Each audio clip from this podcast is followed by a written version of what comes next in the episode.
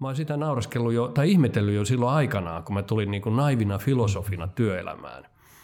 Niin tota, sitä, että onko tosiaan, kun näin paljon esimiesvalmennuksia ja johtamiskoulutuksia, niin onko ne tosiaan niin huonoja, onko ne sairaampia kuin muut, mm. kun niitä pitää koko ajan parantaa. Mm. Ja ei siitä ole kyse. Ne on sen systeemin vankeja ja toki me saadaan sillä niin kuin mm. usein jotain positiivista aikaa, mutta mun mielestä pitäisi esim, niin kuin, e, en mä tarkoita, että meidän tarvitsee lähteä muuttaa koko yhteiskuntaa. Voidaan mm. perustaa tämän podcastin aikana uusi puoluekin. Ja varsinkin kun mä saan sen toisen alueen maisteltavaksi. Niin Tervetuloa kuuntelemaan Filosofian Akatemian podcastia. Keskustelemme työelämän murroksesta ja sen uusimmista ilmiöistä ja kutsumme sinut mukaan vallankumoukseen inhimillisemmän työelämän puolesta. Tämä on rakkaus, vallankumous.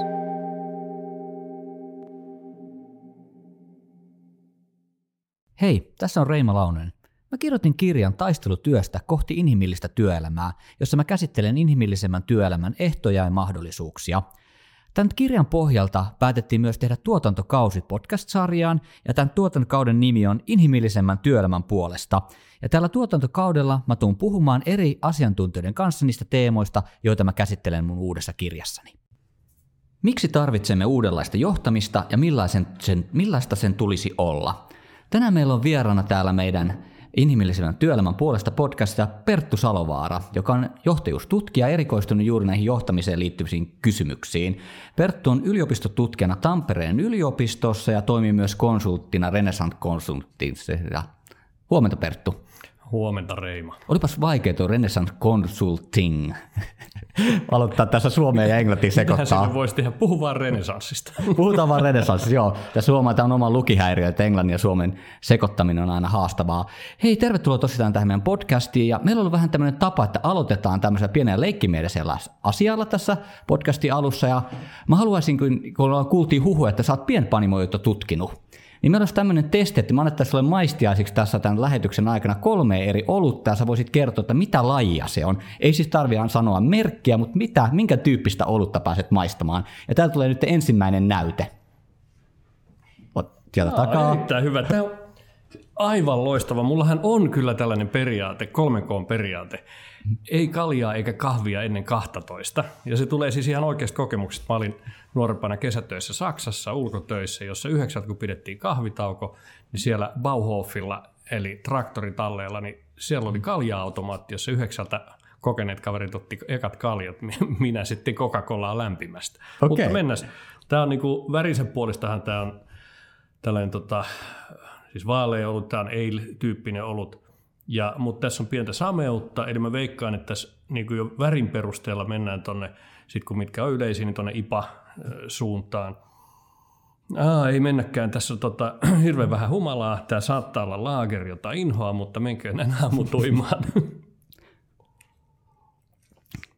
No niin, nyt Perttu maistelee tässä. Katsotaan. Jaa, no on tässä katkeruutta. Tämä on varmaan joku tällainen tota, uh, halpisipa, joka tarkoittaa sitä, että IPassahan eli India Pale Ale on tämän nykytrendin mukaan, pienpanimotrendin mukaan, niin siellä on noita länsirannikon humaloita käytetään, jotka on hirveän hedelmäisiä, sitruksisia, kukkeita, tuoreita. Ja, tota, ja pois taas on sitten, käytetään niin kuin erilaista humalaa. Siitä tulee, jaa, voisi tässä olla, mä ensin meinasin, että onko tämä joku tällainen itse asiassa ykkösoluen vahvuinen, mitä mä eilenkin maistoin, sellainen kevyt ipa. Alkoholia tässä on hirveän vähän, Okei, mä voidaan sanoa, että Perttu on onnistunut ensimmäisessä tehtävässä. Kyseessä on juuri IPA-olutta. Joo, ja mun, mun kriteereihin niin taso on kuullut se, että nyt pitää vähän määritellä tarkemmin, mutta, mutta tota, jätetään tämä analyysi tässä kohtaa tähän, joo. Jätetäänkö product placementsit tässä tekemättä? Voidaan me sanoa, että tässä oli keisari IPAa oli tarjolla. Onko tuttu? joo, joo, ja niin kuin sanoin, kaikilla kunnioituksella vähän sellainen niin kuin halpis IPA, ettei käytetä niitä kalleimpia humalia mennään vähän mainstreamiin noissa makusuuntauksissa ja alkoholi ei ole hirveästi, joo, mutta sellainen mm. niin kuin kaiken kansan IPA. Mm-hmm. Loistavaa. Jos saadaan samanlaista analyysiä johtajuudesta, niin tulee hirveän hyvä jakso kyllä. Että mennään itse asiaan. Että kun meillä on ollut tämmöinen rakenne tässä, että puhutaan aluksi vähän siitä tutkimuksesta, mitä tutkimus sanoo tämän kysymyksen osalta, johtamisen osalta. Ja mä haluaisin kysyä ihan tämmöisen kysymyksen, että liittyen kun johtamisesta puhutaan paljon, niin mitkä sun mielestä on suurimmat myytit ja valheet, jotka liittyy johtamiseen, mitä, mistä johtamisesta keskustellaan nykyisessä työelämäkeskustelusta, että kuinka paljon sieltä löytyy semmoista ilmaa ja mihinkä tämä ilma liittyy? Iso kysymys. Mä oon väitellyt siis johtamisesta, niin tota, voit kuvitella, että lähti iso pyörä pyörimään. Mutta kyllä ihan selkeä sellainen tota, 2000-luvun kehitysjohtajuustutkimuksessa ja ymmärryksessä johtamisesta, niin se keskeisin myytti liittyy siihen, että, että me tarvitaan johtajia ja että johtaja on hen, tai että johtaminen kautta johtajuus on sama kuin johtaja. Mm. Ja ihan lyhyesti nyt ensin tähän kärkeen, että, että tota, me on tutkittu tilojen ja paikkojen johtajuutta myöskin, niin kuin leadership in spaces and places. Tämä kuulostaa niin kuin jo lähtökohtaisesti useille vähän oudolta, että hä. Vähän hämyltä. Joo, mutta siinä on sellainen ajatuskulku, että pitkään siis, niin pitkään kuin johtajuustutkimusta on tehty, niin on ajateltu, että, että johtajuus on sama kuin johtaja. Eli ja sitten siellä on haettu, niin kuin sieltä löytyy hirveä määrä teorioita, että vähän laskutavat riippuen, riippuen ollaan niin kuin vähän reilu 60, vähän reilu 80 tai 140 hmm. leadership-teoriassa. Ne on pääosin yksilöteorioita, jotka ajattelee niin, että johtajuus ja johtaminen tapahtuu niin kuin johtajan toimesta. Mm. Mutta se suuri murros, mikä on nyt tullut sitten, lähtenyt ehkä, siis tiettyjä pieniä highlightteja siellä on ollut matkankin varrella, Öm, toisin ajattelijoita, mutta vasta 2000-luvulla on alettu oikeasti teorisoimaan ja ymmärtämään se, että johtajuus ja johtaminen voi tapahtua muutoinkin kuin johtajan toimesta, että on ryhmiä, joissa esiintyy paljon johtajuutta ilman johtajaa. Ja on johtajia, joilla niin kuin tiedetään, ei, ei, siellä ei tapahdu johtajuutta. Mm. Ja nyt se, se tota, mielenkiintoinen pointti tässä tietysti on se, että se kehityskulku, että jos me siis erotetaan johtajuus, eli tällainen niin kuin se tapahtuma, ilmiö, johtajuus, jos me mm. irrotetaan se henkilöstä ja sanotaan, että se voi tapahtua niin kuin ryhmän, tiimin, organisaation toimesta. Se voi olla niin kuin kulttuurillinen ominaisuus. Että kun sä meet mm. eri firmoihin tai eri kokoonpanoihin, niin tota, huomaat, että täällä on ihan erilaista toimintaa. Mm. Niin huomataan, että se on siinä kulttuurissa mukana myöskin. Jos me irrotetaan se henkilöstä, voidaan liittää ryhmiin – niin sitten me otettiin niin se vielä seuraava ihan looginen, mm. rationaalinen, analyyttinen askel. Voisiko sen liittää johonkin muuhunkin kuin ihmisiin? Ja et voiko tilat johtaa meitä? Ja esimerkiksi tämä olut on hyvä esimerkki siitä. Pienpanimot, pienpanimokulttuuri, uuden tyyppinen niin kuin ruokaan suhtautuminen, raaka-aineisiin suhtautuminen johtaa meitä tekemään aivan uudenlaisia asioita ja suhtautumaan toimintaamme ympäristöömme eri lailla. Mm. Eli on alettu puhua tästä sosiomateriaalista johtajuudesta myöskin. Hei. Pitkä ja vaikea vastaus mm. siihen, mutta ennen kaikkea niin kuin pointti on se, että johtajuus on kollektiivinen tapahtuma ja myös materiaali voi johtaa meitä. Okei, loistavaa. Mua kiinnostaisi vähän syventää tätä sillä tavalla, että on nämä johtajuuden suurmiesteoriat, mihinkä tässä viittasitkin, että tavallaan perinteisesti on nähty, että johtajuus on jotain, joka kumpuaa jostain tietystä huippukyvykkäästä yksilöstä. Niin mitä sä näet, että mitkä on pahimmat sitten tavallaan haitat, mitä tämmöisestä näkökulmasta on tullut meidän johtamiseen, erityisesti työelämän kontekstissa? Historiallisestihan siitä on ihan hirveän paljon. Sehän on tavallaan, joku voisi sanoa, että tämä on niin kolonialismia, tämä meidän nyky, niin kuin tällainen yksilökeskeinen johtaminen nämä suurmiesteoriat. Et tota, et siellä on joku on ollut oikeassa ja yleensä se on valkoinen keski-ikäinen mies. Ja tota, nyt se, mikä, miten se näyttäytyy tänä päivänä, niin, niin kun mä teen työkseni tietysti tota konsultointia ja tapaan erilaisia yrityksiä ja työkulttuureita koko ajan, niin tosi mielenkiintoisella tavalla just viime viikolla ja tällä viikolla on toistunut työntekijöiden, ja nyt ei puhuta mistään niin IT-ammattilaista, vaan puhutaan niin kuin mm. fyysisen työntekijöistä, käytännössä koneen käyttäjistä ja näin, niin tota, niiden puheissa on toistunut se, että et ei se käskytys ja komentaminen ole enää tätä päivää. Ja no sitten, että onko tämä vähän empaattinen ilmaisu, mm. että ei ole tätä päivää. Mm. Mutta kaikki näyttää, niin kuin, ja varsinkin esimerkiksi se keskijohto siinä firmassa, joka on vähän nuorempaa, niin kaikki tuntuu ymmärtävän sen keskeisen logiikan tässä. Jos, sä, jos ihminen kokee tulleensa kuulluksi ja nähdyksi, Mm. Ja jos, hänen, mieli, jos hän, hänen mielipiteitään arvostetaan siinä työssä, jota hän tekee kuitenkin koko ajan, ja hän saa vaikuttaa siihen työhönsä, niin se työmotivaatio ja sitoutuminen on niin kuin aivan eri tasolla. Mm. Ja, ja sitä kautta, niin kuin, jos esimerkiksi jo, jo rakennustyömaalla tai, tai totta, sanotaan vaikka rekkakuskit, nämähän on niin kuin asiakaspalveluammatissa viime kädessä. Mm. Kohtaavat siellä asiakasta myöskin, niin se näkyy siinäkin asti. Mm. Ihan sellaisikin aloilla.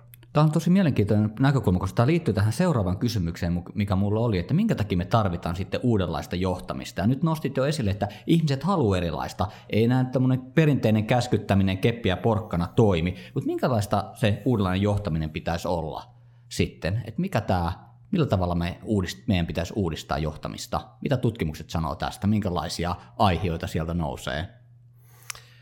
Keskeinen muutos on se, että että ymmärretään, että se johtaja ei tee työtään yksin. Et hyvinkin luultavasti tämä 150 vuoden hierarkioiden voittokulku ei tule loppumaan tässä vähän aikaan, ei siinä mitään.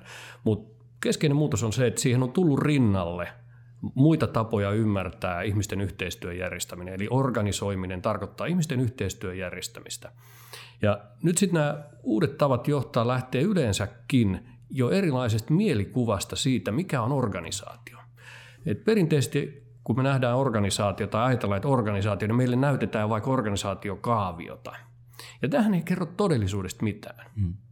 Se ei kerro siitä, mitä, miten siellä tehdään työtä, miten he tuottaa sitä lisäarvoa asiakkaille, joka, joka oikeuttaa heidän niin olemassaolonsa, tai yleensäkin mitä hyvää he tekevät. Hmm. Onko hyvää se, että siellä ylhäällä on joku no niin, tässä puhuu ihan, puhutaan nyt vapaasti, että et, et ylhäällä istuu joku puupää. Onko mm. tämä se niinku tarkoitus?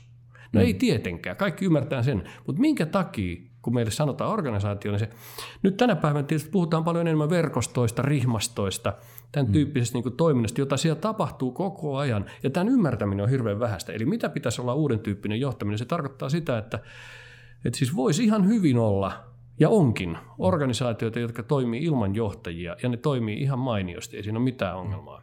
Okei, mulla on haaste kysymys tähän sitten, että mitä monesti sanotaan, että sä puhut tämmöisen jaetusta johtajuudesta ja tiedät, että oot tutkinut myös itseohjautuvuutta. Onko nämä oikeasti realistisia toiveita, että riittääkö oikeasti työntekijöiden kyvyt ja motivaatio tähän että jos mietitte yleensä, kun tämä nostetaan esille tämmöiset uudistukset, niin sanotaan, että eihän ne, ei niillä kompetenssi riitä, ei ole tarpeeksi kyvykkäitä, ei ole edes kiinnostuneita. Mitä sä vastasit tämmöisen haasteen esittäjälle? Sitä, että mitä mä sanon tuossa kirjassakin, että, että tämä on kulttuurin tuotos. Että ne samat ihmiset, jotka työpaikalla halutaan, että ne ottaisi lisää vastuuta ja olisi itseohjautuvampia ja miksei ne oma toimisesti tee sitä ja tätä, kun ne sulkee sen työpaikan oven – niin ne astuu autoon, jonka he ovat maksaneet, ajaa kotiin, josta heillä on satoja tuhansia lainaa, heillä on siellä perhettä.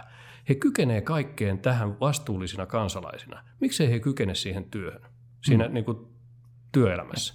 Meidän, meidän työelämässä on valuvika, ja mm. juuri siitä, se on tämä niin kuin johtopäätös, mikä, mikä tuon mm. mun kirjan nimi on. Mm. Et siinä on todellakin niin kuin keskeisiä valuvikoja siinä systeemissä, mm. se ei ole yksilöiden vika. Se, mm. että me on kasvettu sellaiseen muottiin, että me ei mm. niin kuin, ja ihmiset on erilaisia, emme sitä kiistä mm. ollenkaan, mm. mutta meillä on mahdollista rakentaa ympäristöjä, jotka, on, jotka ikään kuin huomioi, että et siellä on luonnollisena osana tämä epävarmuus, mm. joo, mutta ne on turvallisia. Näin mm. vastakohtiin. Mm. Tässä unohdettiin tuossa alussa, kun innostuttiin, innostuttiin niin paljon siitä oluesta, että kertoi, että tosissaan Perttu on kirjoittanut kirjan Johtopäätös, yhteisöt ja organisaatiot pomokulttuurin jälkeen, jossa käsittelee juuri tätä uudenlaista johtamista. Ja oli tosi mielenkiintoinen, kun puhuit tästä. Mä oon itsekin puhunut paljon siitä, kuinka omituinen se ajatus on siitä, että meillä on ihmisiä, jotka omassa elämässään pystyvät olemaan todella aktiivisia, tekemään itsenäisesti asioita. Tämä on ihan välttämätöntä, tähän on aikuisuutta. Mutta heti kun ne tulee työn kontekstiin, niin ihminen nämä muuttuu epämotivoituneeksi, muuttuu, muuttuu haluttomaksi, tahdottomaksi, niin että kysymyksiä onkin, että onko se vika siinä ihmisessä vai onko se ympäristö semmoinen, että se ruokkii näitä piirteitä? Kyllä, ja mä sanon aina tuota, kun niin kuin tiedetään, niin organisaatioissa, kun tehdään kehittämistä ja muutoshankkeita, niin tulee kaikki eri tasot vastaan, niin ei se ole niiden esihenkilöiden vika, että he epäonnistuu siinä roolissaan esimerkiksi. Ei kaikki epäonnistu, mutta valitettavasti sitä on, niin kuin, se on melkein, siitä on luotu sellainen systeeminen äh, rooli, jossa on paljon suurempi todennäköisyys epäonnistua kuin onnistuu. Ja sama sitten se työntekijöille, että se on siis systeemis. Ja jo mm-hmm. nämä termit, niin kuin johtaja-alainen, mm. mikä ihme alainen? Mm. Otetaan Reimo, mä haluan tähän väliin kysyä sulta jotain. Otetaanko tähän iso D? Ja nyt ei puhuta Danista, vaan Joo. demokratiasta. Miten sä näet, jos, jos niinku heitetään tämä ihan tyypillinen niinku työntekijä, johto, johtaja-alainen – en odota sulta kaiken kattavaa vastausta, mutta miten, miten sä näet niin kuin demokratian perinteen tässä, että miten se tähän linkittyy tai haastaa tätä asetelmaa? Siis totta kai, siis jos me ajatellaan sitä, että pitähän se työelämä, se on osa yhteiskunnallista kokonaisuutta, ei työelämän arvot voi olla kauheassa ristiriidassa yhteiskunnan arvojen kanssa, ja siinä on vaan se haaste, että asiat liikkuu eri tahtia, ja tämä on perusjuttu, mitä esimerkiksi olla hyvä oikeustieteilijä ymmärtää, että lainsäädäntö on aina perässä esimerkiksi teknologian kehitystä ja samoin yhteiskunnan kehitystä. Ja minusta näyttääkin, että monessa suhteessa meidän työelämä ei ole välttämättä kehittynyt samaa tahtia kuin esimerkiksi meidän demokraattinen systeemi ja poliittinen systeemi on kehittynyt. Että siinä on ollut enemmän pidäkkeitä. Ja tämä on minusta iso kysymys, että se alkaa vasta nyt tulla monia semmoisia niin tavallaan demokratialle tärkeitä elementtejä. Tai voidaan sanoa, että nämä, nämä on yrittäneet tulla aikaisemmin. Paljonhan tutkimukset on sanonut, että esimerkiksi 60-luvulla oli tosi kovaa tavoitetta siitä, että demokratisoidaan työelämää. Sitten tuli taloudellisia ja poliittisia haasteita. 80-luvulle saakka esimerkiksi Pohjoismaissa oli paljon erilaisia hankkeita, kuinka demo, työelämää tulisi demokratisoida. Ja 90-luvulla taas niin kuin taloudellisten ja poliittisten suuntien, suuntauksen muutoksien kautta, niin tämä jäi vähän sivumalle. Mä että yhä uudestaan nyt tuntuu olevan mm. etsikko aika sille demokratialle. Luule, luuleeko sä, että yritykset haluaa demokratiaa? Uh, osa varmaan näkee siinä niin kuin hyötyjä, osalle taas vaikuttaa pelottavalta. Onhan se sehän tarkoittaa, että niin kuin tavallaan valtaa lähtee pois. Ja me ihmiset, jotka on olleet valta-asemissa, niin ei, valta-asema aika harvoin luovutetaan vapaaehtoisesti, tai oikeastaan ei koskaan. Et siinä yleensä ennakoiden saattaa nähdä, että tämä valta-asema ei enää mahdollinen, mun pitää lieventää sitä. Et kyllä mä näen sen, mä itsehän kirjoitin sen kirjan taistelutyöstä, niin se taistelutyöstä tarkoittaa siinä, että monessa suhteessa meidän pitää kamppailla sen vuoksi, että me pystytään luomaan inhimillisempi oikeudenmukaisempi työelämä.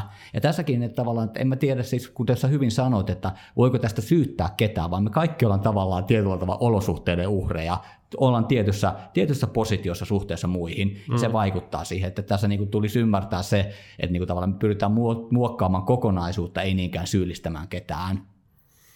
Kyllä, ja sen takia esimerkiksi on niin kuin tietysti hyvä kysymys, että no miten johtaminen muuttuu.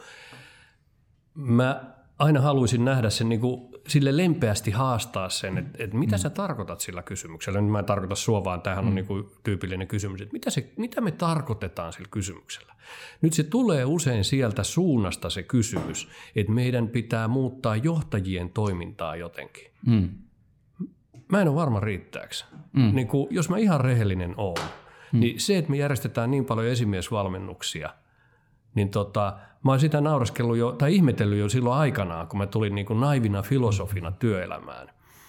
Niin tota, sitä, että onko tosiaan, kun näin paljon esimiesvalmennuksia ja johtamiskoulutuksia, niin onko ne tosiaan niin huonoja, onko ne sairaampia kuin muut, mm. kun niitä pitää koko ajan parantaa. Mm.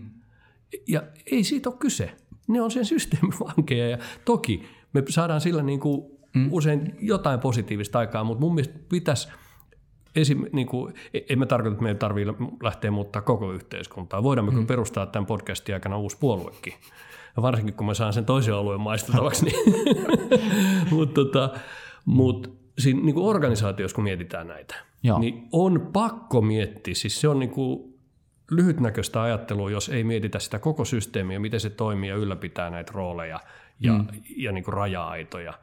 Et jos me vaan lähdetään niitä umpiossa – esimiehiä valmentamaan, niin ei ole niin kuin mm. pitkäjänteinen tie. Ja tuo on varsin totta, siinä on itsekin törmännyt. Meillä on hyvin esihenkilövetonen meidän nykyinen systeemi, ja sen takia esimerkiksi näissä valmennuksissa, kun kummatkin valmennetaan kentällä, niin korostuu, niin yleensä ketä sä valmennat, on ihminen, joka on johtajapositiossa.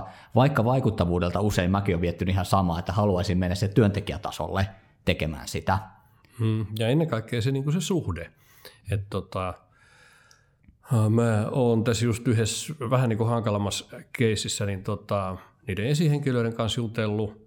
Siinä päästään niin kuin tiettyyn rajaan asti. Sitten on jutellut henkilöstön kanssa. Ei se mun juttelu mm. niiden kanssa sinällään e, mitään muuta. Jos se saa heidät niin kuin näkemään asiaa toisenkin näkökulmasta, niin hyvä. Mutta mm. ennen kaikkea, mitä pitäisi tehdä, niin on lisätä niin kuin dialogia ja vuoropuhelua heidän, heille keskenään. Mm. Ja silloin mm. puhutaan taas siitä systeemistä, se muuttaa sitä suhteitaan. Että mm. me muuteta näitä entiteettejä, vaan muutetaan sitä, että keskityttäisiin siihen nuoleen, ei näihin laatikoihin. Yes, loistava. Ja mä voisin pyytää tässä vaiheessa saada se seuraava olut tänne, kun Perttukin sitä, sitä toivoi tässä. Mutta vielä ennen kuin mennään seuraavaan mm. osioon, niin semmoinen kysymys, että uh, sunkin kirjassa käsitellään paljon sitä, että miten johtajuus voi mennä pieleen. Mutta jos me ajatellaan yleistä johtajuuskeskustelua, niin paljonhan sieltä kirjallisuutta niin kuvataan hyviä johtajia. Täällä kerrotaan vähän semmoisia sankaritarinoita, kuten tiedät, että siellä nostetaan johtaja, joka tuli ja pelasti tilanteen. Niin onko meillä julkisuudessa riittävästi keskustelua huonosta johtamisesta ja sen vaikutuksista? No, ei varmaan ole, että kun meillähän on sitä keskustelua. Ja sinällään on niin kuin ikävä syyllistää joitain, jotka on siinä roolissa ihan vain sen takia, että meillä on yhteiskunta tällaisessa asennossa. Mm. Ei syyllistetä heitä, mutta juuri tämä niin kuin, se, se kaikki juontaa kuitenkin juurensa siitä tästä sankarimyytistä ja johtajuuden romanssista. Mm. Et tällaiset roolit romantisoidaan. Et jos me tehtäisiin siitä tällainen äh, tyhjä äh, kappale. Mm. Et jos meillä ei olisi nimeä sille, mitä tässä tapahtuu, niin, ja ruvettaisiin katsoa niin kuin kriittisesti, että mitä tähän, niin kuin, tähän kenttään tai tähän juttuun, jonka ympäri nämä ihmiset pyörii, jota, jota me niin kuin usein nimittäin johtajuudessa, mutta jos me unotetaan se te- termi ja katsotaan sitä, että se olisi niin kuin tällainen tyhjä laatikko, niin mitä sinne tulee, niin sinne heijastetaan ihan hirveä määrä asioita, alkaen niin kuin, yritysten voitoista ja tappioista mm. ja menestyksistä – erinäköisiin niin kuin kehityksiin ja, ja tuotteisiin ja palveluihin. Ja ne aina kiteytyy siihen, että TV-uutisissa haastatellaan johtajaa. Hmm. Mutta tosiasia on se, että ei heillä ole tutkimusten mukaan niin kuin yksittäisillä johtajilla ei ole lähellekään niin suurta vaikutusta siihen toimintaan kuin. Kuin mitä yleensä annetaan ymmärtää. Että ympäristötekijät mm. vaikuttaa paljon enemmän suhdanteet. Mm. Mm-hmm. Tämä on sama juttu kuin poliitikoilla. Että yleensä nostetaan se poliitikko siihen esille, vaikka siellä vaikuttaa paljon suuremmat voimat kuin yksittäinen poliitikko. Hei, kiitoksia Perttu tästä tiedeosiosta. Seuraavaksi mennään osioon, jonka nimi on rakkaus.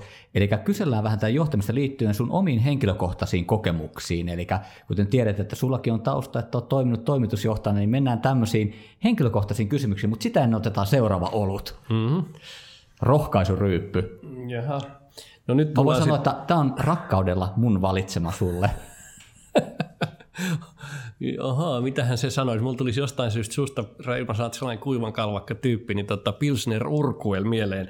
Tämä on kirkas vaalea ollut. Edellinen oli niin kuin eil. Tämä on suhteellisen, helposti voisi sanoa pelkän ulkonäön ja vahdon perusteella, että nyt ollaan niin kuin laagerin maailmassa. Haistan sitä, joo, kyllä. Eli nyt tulee niin kuin maltaat paljon enemmän esiin. Et oluessa on siis vesi, hiiva, maltaat ja humala.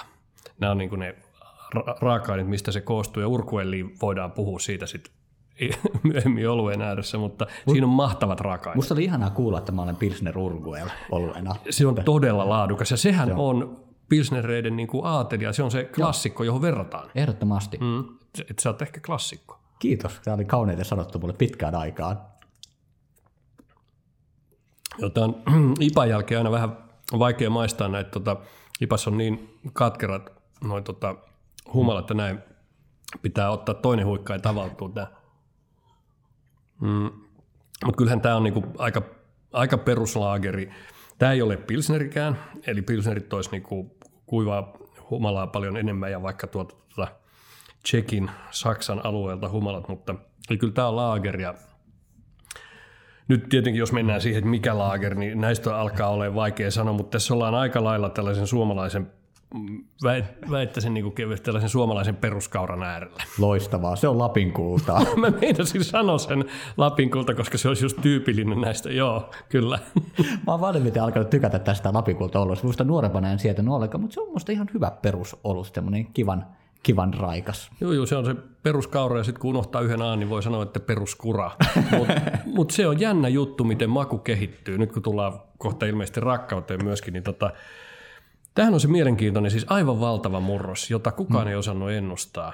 Et meille on myyty oluena tätä kuplivaa, mautonta, kellertävää kuraa.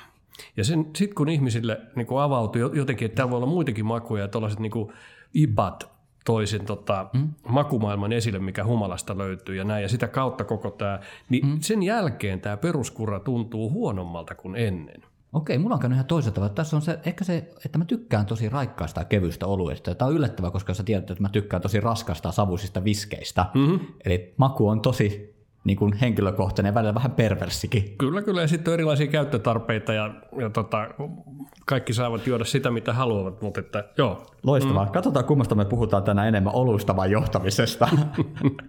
yes, hei. Kuten tiedetään, on kuullut huhuja siitä, että olet itsekin toiminut johtavassa asemassa. Että mitä sä itse, että olet paljon tutkinut tätä johtamista, niin mitä sä painotit itse omassa tekemisessä, kun sä toimit johtajapositiossa? Niin mä olin kolme vuotta aikanaan Innotiimissa toimitusjohtajana ja tota, meillä oli sellainen kiertävä toimitusjohtajuus, eli kukin konsulteista vuoroillaan otti, otti nakin kannettavaksi ja mulla oli sitten se siinä, siinä kohtaa. Me aloitettiin kahdestaan yhden kaverin kanssa, mutta hän tota, poistui sitten firmasta siinä kohtaa yhdessä vaiheessa, niin se, me lähdettiin kyllä siitä, ja mä lähdin siitä, että, että, että siitä kysymyksestä, mitä se porukka haluaa. Ja mm. kävi ilmi, että siinä vaiheessa 2009 niin innotiimiläiset, jotka on, niin kuin se on tällainen itseohjautuva työyhteisö, yrittäjäpohjaisen tavallaan, niin no mitä te haluatte? Ne halusivat strategian. Mm. Tämä saattaa kuulostaa oudolta. Se ei ollut meille joka päivästä kauraa, että me omassa työyhteisössämme, mutta ne halusivat, miten me tänne markkinoilla asetutaan. Ja, ja se oli myöskin sitä aikaa ehkä, kun kun tota, mm, no siinähän tapahtui se talouden romahdus ja näin, niin asemoida itseään uudestaan, minkälaisia palveluita, tuotteita, millä lailla näitä konseptoidaan, niin me lähdettiin siitä kysymyksestä, mitä te haluatte ja tarvitte, jotta te voitte toteuttaa työnne mahdollisimman mm. hyvin. He halusivat strategiaa. Mm. Sitten me tehtiin yhdessä strategiaprosessi, eli me kerättiin siihen ja mä keräsin sellaisen johtotiimin sinällään, jossa oli, oli meitä neljä viisi henkeä. Ja mutta me ei tehty sitä strategiaa, vaan me suunniteltiin sitä prosessia ja he, he olivat sieltä tiimeistä, tiimivetäjiä. Mm. Et me oli koko ajan niin kuin touchi siihen ja eihän me, meitä oli maksimissaan sellainen 50 henkeä, niin, tota, mm. niin sillä lähdettiin ja koko ajan kyse oli siitä, että mikä auttaisi näitä ihmisiä toimimaan mahdollisimman hyvin mm. siinä työssä, he, jota he tekevät asiakkaiden eteen. Se oli se ohjaava kysymys, jota kautta sitten tullaan vaikka rekrytointiin tai tuotekehitykseen, että minkälaisia ihmisiä me tarvitaan, mistä minä tiedän tai johtotiimi mm. tietää. Me kysyttiin porukalta, että meillä oli, meillä oli niin kuin kuusi kertaa vuodessa sellaiset kaksipäiväiset hmm. päivät, jossa ennen kaikkea silloin niin työskenneltiin yhdessä, mutta se oli hirmu tärkeä tämä rytmi. Hmm. Et se on ehkä sellainen aliarvostettu tai ehkä huomaamaton sosiaalisten äh, konstruktioiden niin kuin työyhteisö, jotka on varsinkin tänä päivänä levällään, niin mikä niitä pitää kasassa, niin esimerkiksi rytmi on tällainen, mm. vähän niin kuin musiikki, jatsimprovisaatio, voi olla hyvinkin luovaa, vapaata, sinne mm. tänne soljuvaa, mutta sitten siellä on rytmi. Joo. Ja se oli tavallaan niin kuin se rytmin antaja – siellä on rummut ja basso. Mm. Ehkä mä olin se basso, vähän kuin Fudiksessa vasen laitapakki, että taustalla siis, jonkunnäköinen rooli. Siis tärkeä, siis isompia muutoksia, mitä jalkapallossa on käynyt, on laitapakkien toiminnan muutos. Et nykyisin on melkein hyökkäyksen johtajia jossakin tilanteessa. Joo, mä en kelpaisi sinnekään enää.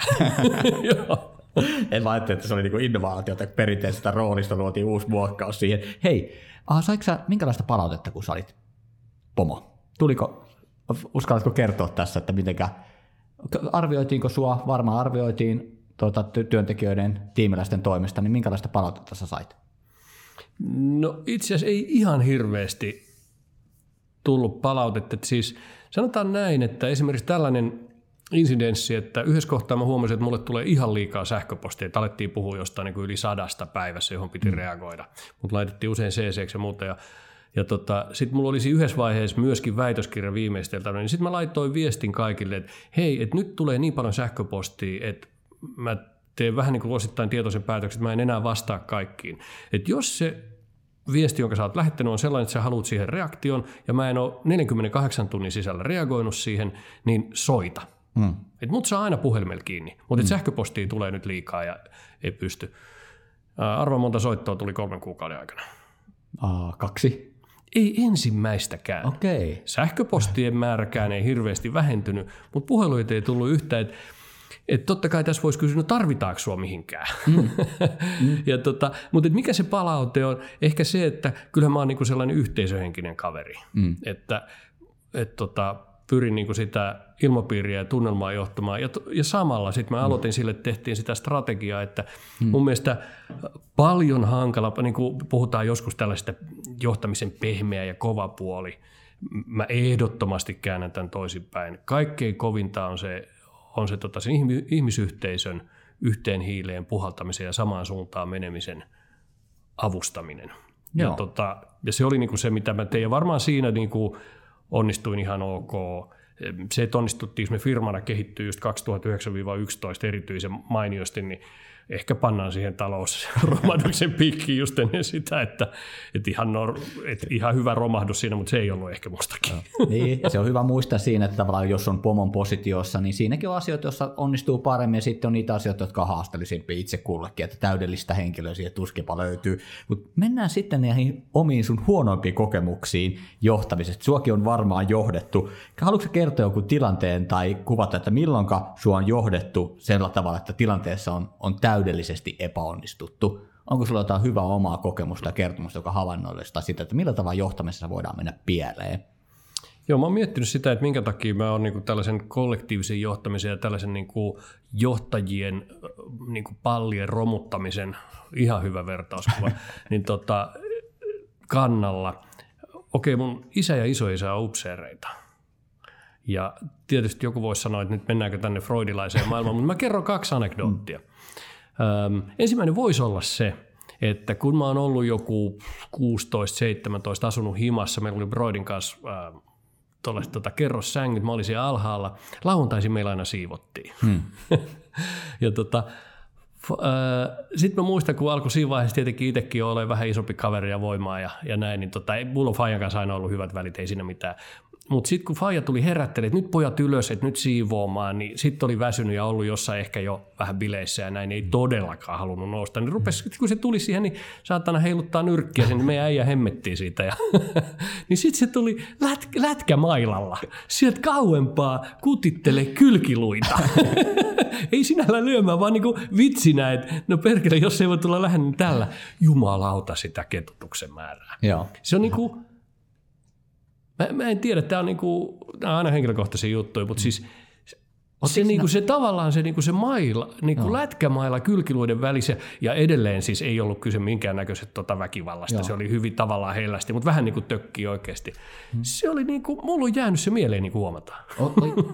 Harmittiko siinä semmoinen, tai otti päähän tai ketutti suorastaan, että niinku turhaa, että tota, et tämä oli niinku turha, että niinku siellä sulta pyydettiin asia, joka sun mielestä ei ollut siinä vaiheessa mielekästä, että tavallaan käskytettiin tekemään jotain. No ei se siivoaminen mun mielestä ollut turhaa, mutta varmaan tällä niinku... No, mä ajattelin sitä ajankohtaa, että joo. pitääkö heti aamusta herätä tekemään tätä, niin, että voisiko no, tämä tehdä myöhemmin. No juuri näin, että kyllähän me loppujen lopuksi on aina tehty, että pitääkö pakottaa mm. ja vielä ikään kuin pikkusen niin kuin väkisin ja, ja sellainen, niin kuin, en mä sitä ehkä silloin, kyllä mä sen pakottamissanan silloin niin kuin olisin ottanut siihen varmaan mukaan, mutta sitten niinku tällainen, että et mikä on ihmisarvo, jos pakotetaan. Mm.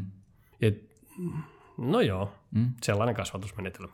Joo, mutta mä luulen, että näitä traumoja löytyy itse kultakin tähän johtamiseen liittyen. Mutta onko sä aiheuttanut itse kenellekään vastaavaa traumaa? Tulisiko vielä, että mikä sun oma pahin mokasi pomona? Ja mä voin kertoa, että mä oon itse ihan kauhean huutaja, ja mä oon sen jälkikäteen niin hävennyt sitä, että tavallaan kun hermot, hermot menee, niin mulla on se haaste. Niin minkälaisia haasteita tai minkälaisia mokia on Perttu Salovaara tehnyt, kun on päässyt Joo. pomon positioon? No, äsken en kertonut sitä toista anekdoottia, mutta se ei haittaa. Siinä mut, mut haukuttiin ah. julkisesti, joka oli, on niin itselle jäänyt mieleen. Ei, avaa ihmeessä, jos haluat tässä. No ei, se oli vaan sellainen siis, että toimin yhdessä vapaaehtoisroolissa Suomellinen Sanomien niin kuin mm. toimittajana, päätoimittajana, ihan niin kuin, ei siitä mitään mm. makseta kenellekään. Ja, ja siinä sitten joku katsoi aiheekseen haukkua, että heidän ilmoitus ei ollut tullut niin kuin ajoissa ja aivan niin kuin epärelevantti taho niin kuin julkisesti, niin tota, se oli ihan, ihan hölmö tilanne. Mm. Mutta tota, no siitä päästään näihin, no pari tilannetta tulee mieleen.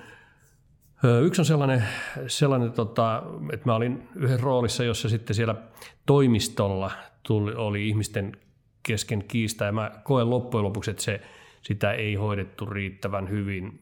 Vähän hankala tilanne, en minä sitä kiistaa heidän välilleen tehnyt, yritin sitä fasilitoida. Se mm. varmaan onnistui niin tiettyyn rajaan saakka, mutta loppujen lopuksi sillä seurauksella, että se, siellä yksi ihminen irtisanoutui. Joo. No, mun äiti sanoi aikanaan, kun mun vanhemmat eros, mä olin reilu parikymppinen, niin hän sitten kertoi siitä myöhemmin, että joo ja näin. Mutta tiedätkö ennen meitä oli kaksi onnetonta ihmistä, nyt meitä on neljä onnellista. Molemmat oli vähän reilu vuosi eron jälkeen löytänyt uuden kumppanin, mm. jonka kanssa itse asiassa niin kuin isä oli loppuun asti mm. ja äitikin on edelleen kimpassa. Tota, ei heillä ollut varmaan kiire sinällään löytää, mutta, mm. mutta ei eroaminen tai eri teille meneminen ole niin kuin, niin murheellista aina välttämättä. Että tota, mm. Sitten tämäkin ihminen, joka irtisanoutui, niin, niin vähän seurannut, niin hän on näyttänyt tehneen aika kivaa työuraa, niin kuin uskon, että varmasti parempaa kuin mitä mm. siinä, me, siinä. Ja sitten toinen, tota, olen kerran lähettänyt sitten tällaisessa, no tässä kohtaa siinä toimitusjohtajan roolissa esimerkiksi, niin, niin tota, jostain työstä, jota muut teki siihen meidän tota, yhteisön hyväksi, niin lähettänyt aika selkeitä suorasanasta palautetta. Joo. Ja sitten se meni niin kuin, se oli melkein, se oli ihan alkuvaiheessa siinä ja sitä ei todella, niin kuin se oli ihan rehellistä palautetta, mutta siinä kohtaa yksinkertaisesti, niin tota, ei sillä ihmisellä, me oltiin laitettu hänet myöskin hommiin, jota, johon hänellä ei ollut niin kuin ihan hirveän hyvää koulutusta, että ei sekään mm. ihan hänen syynsä ollut, mä vaan kerroin, mutta siinä oli sitten meillä tietysti isompi ongelma takana.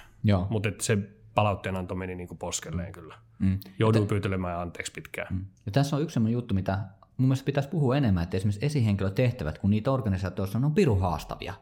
Ja niissä on usein melko mahdotonta onnistua, niin kuin kuvasit tilannetta. Mm. Olosuhteet on semmoiset, että siinä voi mennä enemmän tai vähemmän pieleen. Tuntuu monesti se tilanne siinä, että tämmöinen ymmärrys pitäisi olla ihan kaikilla, sekä siinä roolissa itsellä olevalla ja siinä, joka joutuu sitten tekemisiin tämmöisessä tilanteessa ihmisen kanssa, jolla on joku esimerkiksi isompi vastuu asioista. Mm.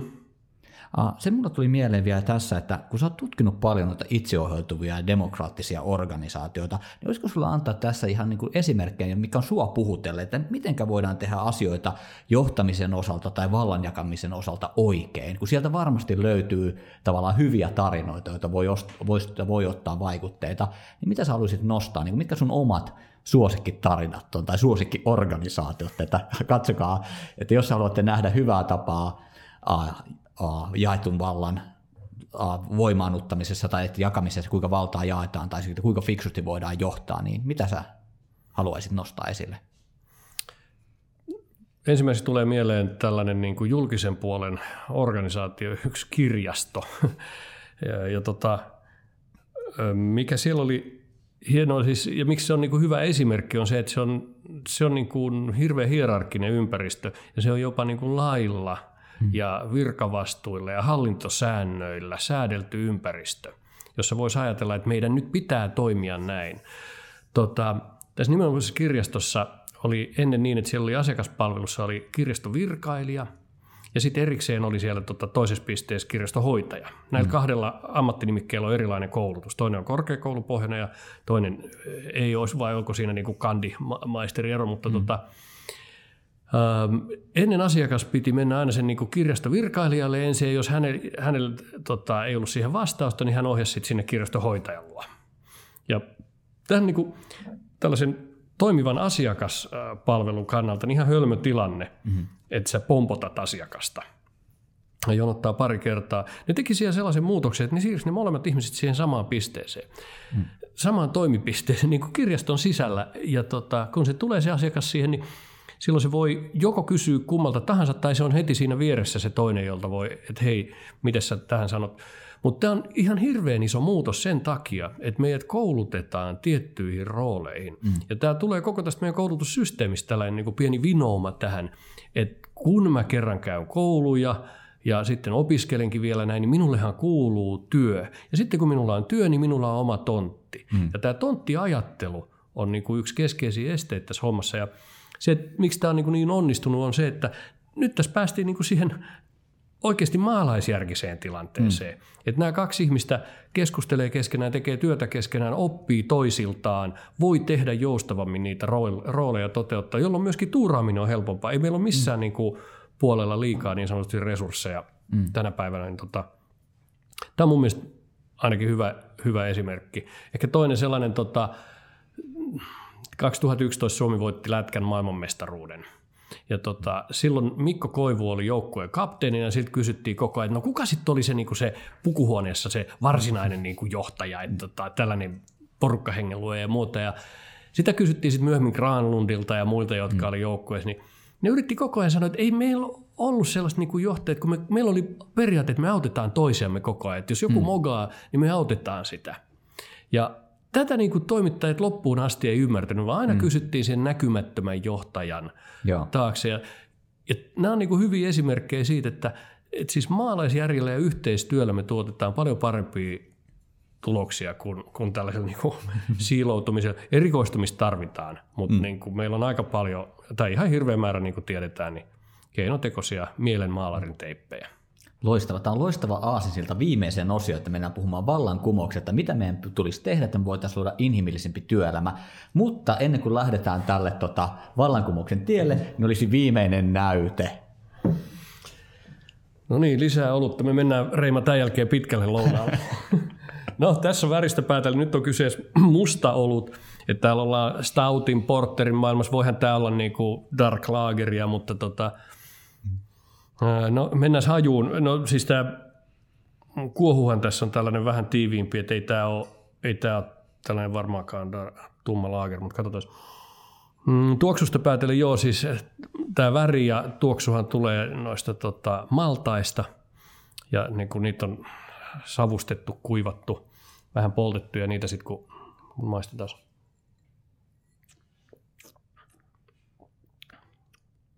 Joo, mä odotin, että voisiko olla niin kuin jotain klassikkoa, niin kuin Guinnessia tai muuta, mm. mutta ei ole. Mm. Niissä on, usein käytetään kauraa, joka pehmentää sitä makua ja suutuntumaa ennen kaikkea. Sitten tulee vähän sellainen maitomainen, että puhutaan niin kuin milk stoutista ja näin, mutta tässä ei ole sitä. Että tämä on tota, hmm, no ei tämä nyt mikään dark lagerikaan ole, ei kyllä tässä on niin kuin enemmän mm, jytyä. Tota, tämä on varmaan niin kuin, No siis joku Stout Porter-tyyppinen. Mä voin paljastaa, että se on Mangordin tummaa olutta, että suomalaista tuotantoa jälleen kerran. Joo, vähän, vähän kevyt tuollaiseksi niin Stoutiksi Porteriksi, mm. mutta oliko se, mikä sen nimi oli? Niin kuin... Mun mielestä Mangordin tumma. Mä en tarkalleen muista. Meidän tuottaja osti näitä oluita. Joo. Mä en ehtinyt eilen ost- ostoksille. No mutta se voi silloin olla, jos se olisi nimeltään tumma olut, niin silloin se olisi luultavasti tällainen niin kuin vähän laagerpohjainen olut, johon sitten lisätään tätä tummempaa mallasta siihen mukaan sille, että se antaa väriä ja ryhtiä tuohon. Ihan ok, mutta ei mikään ehkä klassikko. Okei, okay, loistavaa. Nyt olemme valmiita vallankumouksen polulle, kun olemme ottanut taas rohkaisua. No Perttu, kerropas mulle, että miten ne turhat hierarkiat ja valtaisemat voidaan poistaa siitä johtamisesta ja näistä työ, meidän työelämästä? Ja tässä kuulijoille pitää huomauttaa, että Reimalla on vino hymy kasvoillaan. Voi, jos siihen olisi helppo vastaus, niin se olisi keksitty. Tota, Mitä sä tekisit ekana?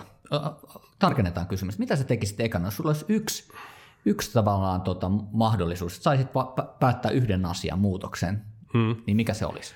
No se muutos tulee varmaan tuosta, nyt kuvaan ensin sen niin lähtökohdan, joka on tuon johtopäätöskirjan se johtopäätös. Mm. Eli se johtopäätös on se, että me on eletty 100-150 vuotta hierarkian kulta-aikaa, mutta me ollaan tultu viimeisten kymmenien vuosien aikana, ehkä erityisesti tässä viimeisen parikymmenen vuoden aikana, on valjennut, että on muitakin mahdollisuuksia järjestää ihmisten yhteistyö kuin hierarkia.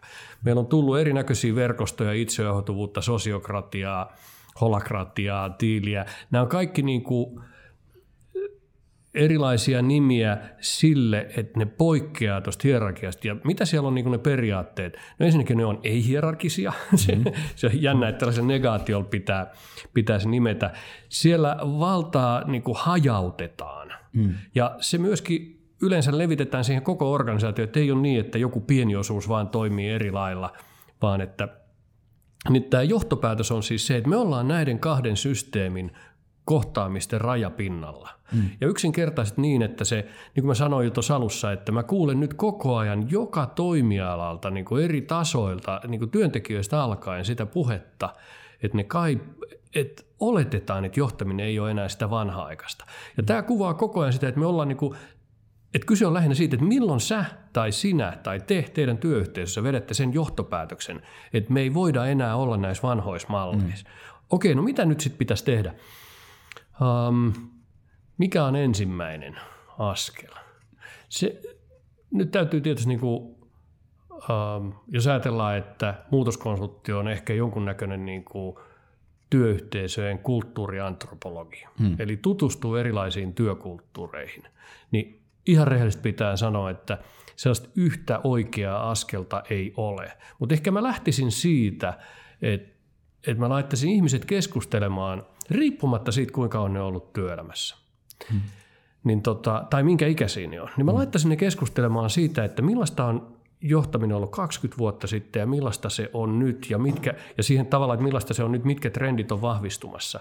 Ja on aivan selvää, että sieltä löytyy tietyn tyyppisiä asioita, mitkä kuuluu ikään kuin heidän mielestä menneisyyteen ja mitkä kuuluu tähän päivään.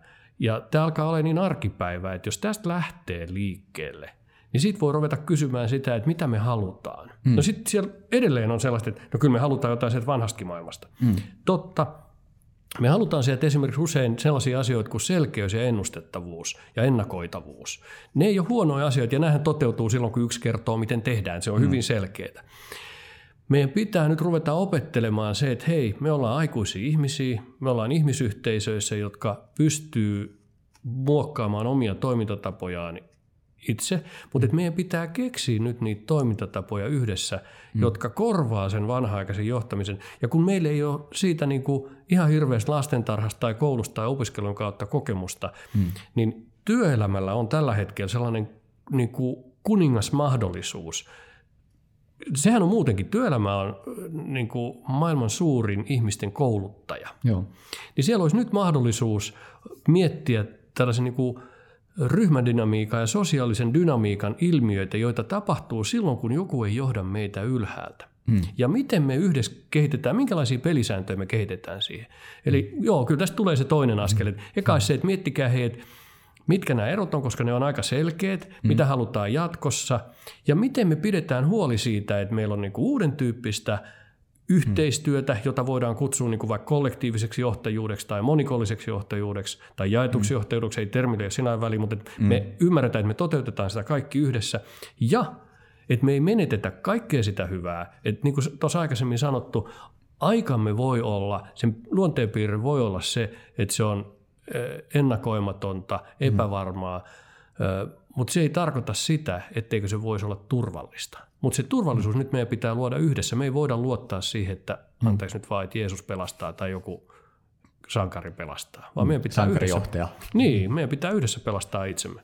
Hei, semmoinen juttu, sä oot kuvaillut niitä mahdollisuuksia tosi hyvin tässä kirjassa johtopäätöstä, minkälaisia mahdollisuuksia meillä on uudistaa työelämää, muuttaa se mielekkäämmäksi, demokraattisemmaksi, uudistaa johtamista sillä tavalla, että se turha pomotus, turhat hierarkiat lähtee pois. Mutta mikä näissä on, nämä tavallaan on aika kaunis kuva, mutta todellisuushan on usein, kun me ollaan tässä puhuttukin haastavaa, sotkusta, hankalaa, niin mikä sä näet, että on sitten riskinä näissä muutoksissa, mitä tulisi ottaa huomioon, kun me lähdetään ne muutoksen poluille, että mitkä tekijät tulee varmistaa, että me oikeasti voidaan lähestyä, mitkä on isot riskit? Joo, kyllä keskeinen riski on se, että lähdetään, mutta nyt pitää huomata, että me puhutaan kahdesta eri asiasta. Mm. Me puhutaan sisällöstä ja prosessista. Nyt jos me puhutaan niin kuin yhteisöohjautuvuudesta, itseohjautuvuudesta, uusista organisoitumisen tavoista, se on niin kuin yksi aihe. Muutos on hieman erilainen aihe.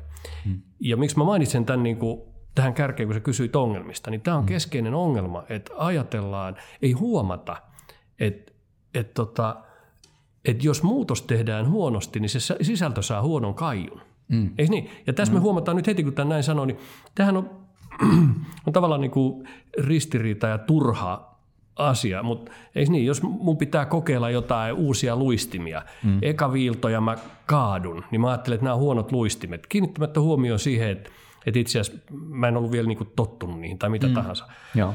Ja, tota, ja luistimet saattaa olla huomattavan hyvät. Mm. Ja tällähän se menee usein meillä uuden teknologian kanssa. Mm. Me ei tunneta sitä, me kompastutaan siihen, se ei toimi niin kuin me on ajateltu, onpa huonoa. Joo. Niin, mutta tämä on niin kuin ensimmäinen askel tässä, että, että se, jos se muutos toteutetaan riittävän huonosti, niin yritit sä miten hyvää asiaa tahansa, vaikka antaa niille ihmisille valtaa, jota ne on pyytänyt aina, mm. niin ne sanoo, että tämä ei toimi. Ja, ja sen takia se muutosjohtamisen niin kuin ymmärtäminen, se, että otetaan porukkaa ajoissa mukaan ja ei niitä voi niin kuin kerralla heittää sinne. Et nyt saitte sitten mm. mitä halusitte. Tämä on, niin kuin, se, se on niin kuin, mm. Anteeksi nyt, mutta siis se on vittuilua. Se, että hei, te halusitte tätä, tossa mm. nyt on, pitäkää sitten, tehkää hyvä, kun kellä ei ole kokemusta siitä. Mm. Se on heittelijättöä. Siis tämä on tosi tärkeää. Mä itse sanon, muutoksen on kaksi asiaa, mitä tarvitaan. Aluksi tarvitaan ihan pirusti rohkeutta, että uskalletaan lähteä, ja sen jälkeen tarvitaan, mäkin sanon rumasana, saatanasti malttia, että jaksetaan se, kun sä puhuit tuosta hyvin, että uskallus vetää luistimet jalkaa, ja sen jälkeen malttia, että se ei heti toimikaan niin kuin sen olisi niin kuin omissa suunnitelmissa pitänyt. Eli nämä kaksi asiaa. Mm. Ja, ja monesti meiltä puuttuu jompaa kumpaa. Joo, joo. Ja sitten rohkeuskin on mielenkiintoinen juttu. Mä oon ihan samaa mieltä sun, sun kanssa siitä, että mutta että tota, kenen rohkeutta ja mitä mm. rohkeutta. Ja useinhan se nyt on niin, että tänä päivänä ne muutokset lähtee sieltä niin kuin ylhäältä, että saadaan lupa siihen. Mm. Mut tota, ja silloin niin ajatellaan, että uskaltaako joku muutosjohtaja olla rohkea, kun mä haluaisin nähdä sen niin, että se porukka, niiden kanssa keskustellaan mm. ja että se ei välttämättä olisi, niin kuin sanottu, että se voi olla edelleen turvallinen. Kyllä siinä tarvitaan pikkusen sitä keskivertoduunia enemmän rohkeutta, mm. mutta se voidaan tehdä myöskin niin, että siinä säilyy tietty turvallisuus. Mutta jos me halutaan uutta, mm. niin siellä täytyy olla jotain ennakoimatontakin, muuten se ei ole uutta. Mm, totta, ja riskihän kuuluu siihen mm. kehittymiseen, että tavallaan ei ole olemassa oikeastaan sellaista niin kuin tavallaan kehittymisen muotoa, jos ei olisi minkäänlaista riskiä, olisi täysin turvallista ja varmaa. Mm. Ja sen takia se jo pelkästään niin kuin kaikki ymmärtää niin kuin kokeilukulttuurisanasta mm. jo, että hei, okei, me voidaan kokeilla, oppisit jotain, me saatetaan epäonnistua, mutta ei se haittaa, sitten me kokeillaan jotain muuta. Hmm. Tuossa johtopäätöksessä nousee kanssa esille se toive työelämän demokratisoinnista, mitä ollaan tässäkin ollaan keskusteltu, se voisi olla se uusi askel. Niin millä tavalla, mitä sä sanoisit semmoiselle ihmiselle, joka epäilee tätä työelämän demokratisointia, niin mitä sä niin vakuuttaisi, jos lyhyen, lyhyen hissipuheen pitäisi, että miksi työelämän demokratisointi on suunta, johon me halutaan mennä, niin mitä Perttu Salovaara sanoisi? Niin, tämä ihminen varmaan elää yh, niin kuin demokraattisessa yhteiskunnassa. Se suuri kysymys on se, että minkä takia se, mitä me pidetään yhteiskunnassa oikeana, ei toteudu työelämässä. Mä väitän, että siihen on niin kuin paljon muita syitä kuin se yksittäisen ihmisen halu. Ja, ja on paljon tahoja, jotka haluaa pitää sen omissa käsissään. Nyt tämä ei puhu mistään salaliitoista, mm-hmm. enkä pelkästään vallan käsitteestä. Tässä on paljon isommat monimutkainen kokonaisuus tietysti. Mutta hänet voi tietysti kysyä sitä, että, että miltä tuntuu olla töissä. Hmm. Viihdytkö siellä? Okei, mitä, mikä, mikä siellä on hyvää, mistä tykkäät, mistä sä et tykkää?